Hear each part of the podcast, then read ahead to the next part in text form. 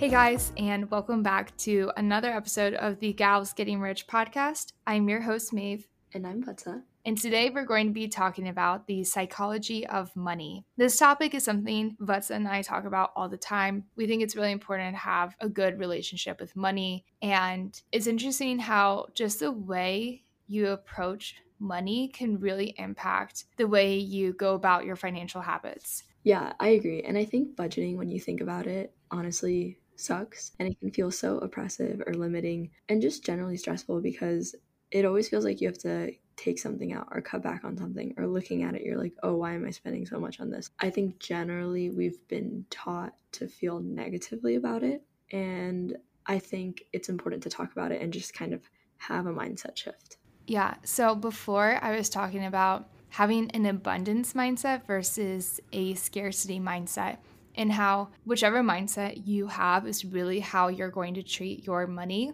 So, an abundance mindset is more like you see money as allowing you to enjoy everything life has to offer. And you're so confident in your money systems that you're not worried about running out of money or if the stock market crashes, you're confident and you have a secure relationship with your money. Versus when you have more of a scarcity mindset, you're constantly checking your balances on your account, making sure you have money to pay your bills, and you see money more as a limiting factor in your life, preventing you from enjoying life to the fullest. I think there are certain degrees where the amount of money you have can really influence your mindset, and it's hard to switch from one to the other. I think Vattsa and I, we I think we really try hard to take advantage of every opportunity life has to offer while still being financially responsible so it does call for us to be a little bit savvy with how we save money. Totally. Like it's like going to get a facial, for example. You could spend money on a facial. You could feel bad that you're spending money on a facial, but at the end of the day, I think of a facial as an investment, an investment in looking good, feeling good. But at the same time, I feel like when I do go and get a facial or whatever it is, I try to find some sort of deal or a Groupon that's out there. And a lot of people will look at that and say, well, like, oh, you're spending so much money on skincare or so much money on XYZ. But at the end of the day, like, I look at certain expenses and, like, whenever I spend anything, to be honest, even if it's like a piece of clothing, that it is an investment. And I think thinking of things as an investment actually helps me be more intentional about what I'm spending money on. And then it also holds myself accountable to those investments. Like, okay, like if I bought this thing, am I actually going to use it? And like, making a plan or just making sure it's not just going to sit in my room or whatever it may be. That that hit hard, uh, going off of that, I think when you identify yourself as I am good with money and money is attracted to me and you kind of have this mindset of law of attraction with money, it helps a lot. But at the same time, no matter how much of a financial guru you are, not everything you do has to be financially savvy. Your money habits do not need to make sense to anyone but yourself. For an example, just like you're saying with that facial, how you see it as an investment, I think of I was a yoga teacher and I remember there are lots of women at this yoga studio I taught at who just said like they love having a membership. And memberships at this studio were not cheap. And these people that were going to the studio just got so much value out of it. They were in a community, they got to have a variety of different types of yoga classes. Classes were going on at all different times of the day, every day of the week, um, etc. And to them, it was 100% worth it. But someone looking for an outside in might look at their budget and be like, hey, you should really cut back on your gym membership. Go look at Planet Fitness's $20 a month membership. But I think when something is really impeding on your happiness and on the value it brings, it's not really worth it. You can't quantify the value something brings to someone. And when you tell someone that something that makes them happy isn't a good idea, that's just going to put them more into a scarcity mindset and not this abundance mindset where they are confident and happy with their money. You know, life isn't about penny pinching, it's about living. And at the end of the day, we all just want to be happy. And if saving $80 a month substantially impacts your happiness, it's not worth it. I agree. And I think the whole narrative of like, oh, you're crazy to spend that much money. First of all, I think no one is crazy. Your personal experiences with money make up maybe like 0.00001% of what's happened in the world, but maybe 80% of how you think the world works. Like, it's all about perspective. And like Maeve said, like, it should only work for you. And I also think that we always have this ne- there's never enough mentality, but I also think life isn't any fun without a sense of enough. Sometimes if we're constantly saving, like I know I had to get out of this mentality where like I was literally like a Scrooge McDuck saving every penny I could, but at the end of the day, I think money always comes back even when you lose it and happiness as it said is just results minus expectations. So like sometimes you have to kind of put money into what makes you happy. I kind of catch myself sometimes saying, Oh, I'll go on this super elaborate, fun European month long vacation. Once my net worth hits 750,000 because then it will be not that much of my net worth. But I think when I limit myself and I'm like, oh, I have to keep saving in order to deserve something, that's not the right mindset. I don't need to save so much money to deserve something. I'm saving up money to responsibly pay for it. Saying that you have to do something to deserve something is not the right mindset. You deserve everything. You can work for something, make it fit better into your life, yes, but I think deserve is just like a, a toxic word to assign to money. Yeah, and I agree. I think most of us assume financial success depends on education and intelligence, but I remember in this book that I read, and it was actually called The Psychology of Money. Maeve, Maeve's actually read it as well, and it almost presents a alternate hypothesis where the key to financial success lies in understanding human behavior, right?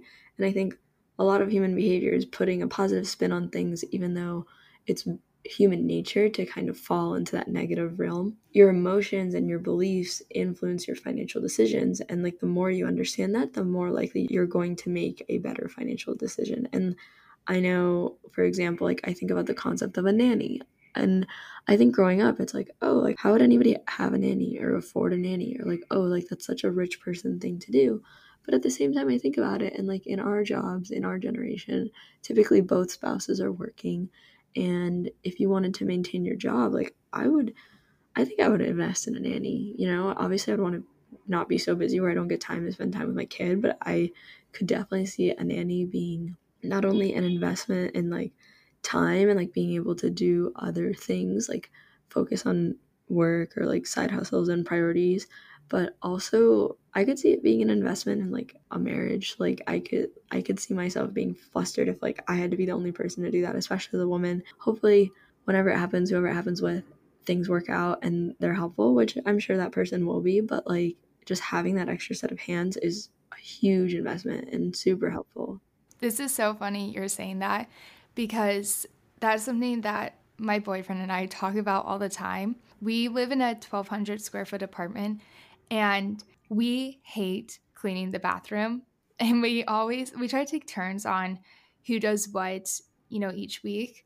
But we keep thinking to ourselves, like, if we just get a cleaner to come like every other week, this will save us so many arguments and so much tension in our relationship. Week after week, we build up resentment up until the moment the bathroom needs to be cleaned. Whereas we could just be happier people if we just, you know, paid for a cleaner to come and help us out.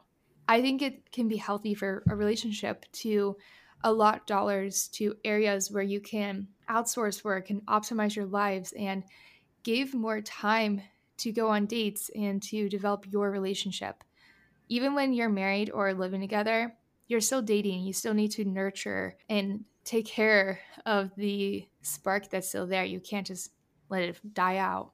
For sure. And I also think in terms of types of people, there's always going to be the person that's the go, and then the other person is going to be the person that's the whoa. For example, maybe someone who's like, yeah, like let's just order takeout. That person is the go versus the person that's like, wait a second, how are we doing on our takeout budget? That person is typically the whoa. And I don't think there's anything wrong in being either person. I just think too, especially Maeve, how you mention it in relationships, like how do you work together and keep in checks and balances. But then, even if you're not dating someone and you're not financially connected to someone, how do you kind of play that part of being both person with yourself? And I think that happens a lot because then sometimes I feel like when I'm alone and I'm doing the go and then the whoa, I make myself feel bad about it.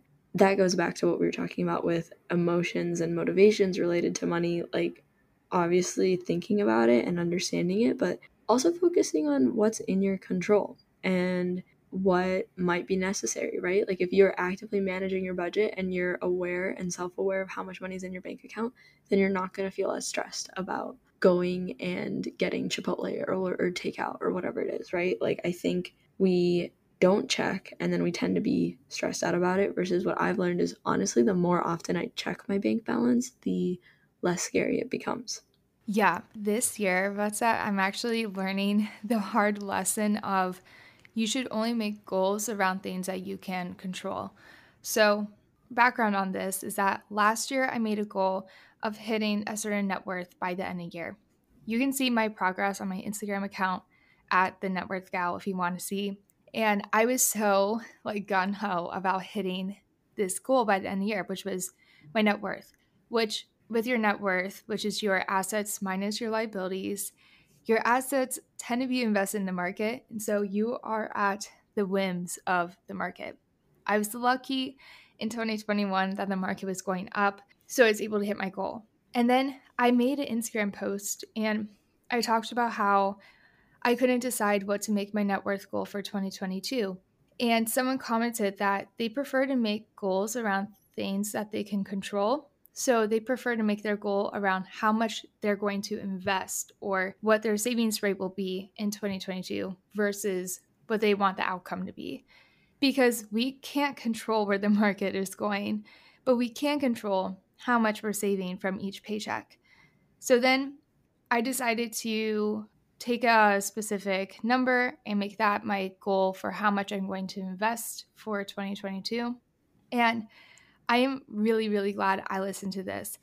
As we know, the start of 2022 was very rocky for the market. We're even still down like 6 8% year to date. And I would not be hitting my goals for this year had I done a net worth goal versus a savings goal. There's actually a thing I learned in my psychology class in college. It's called self efficacy. Self efficacy refers to an individual's belief in his or her capacity to execute behaviors necessary to produce specific performance attainments.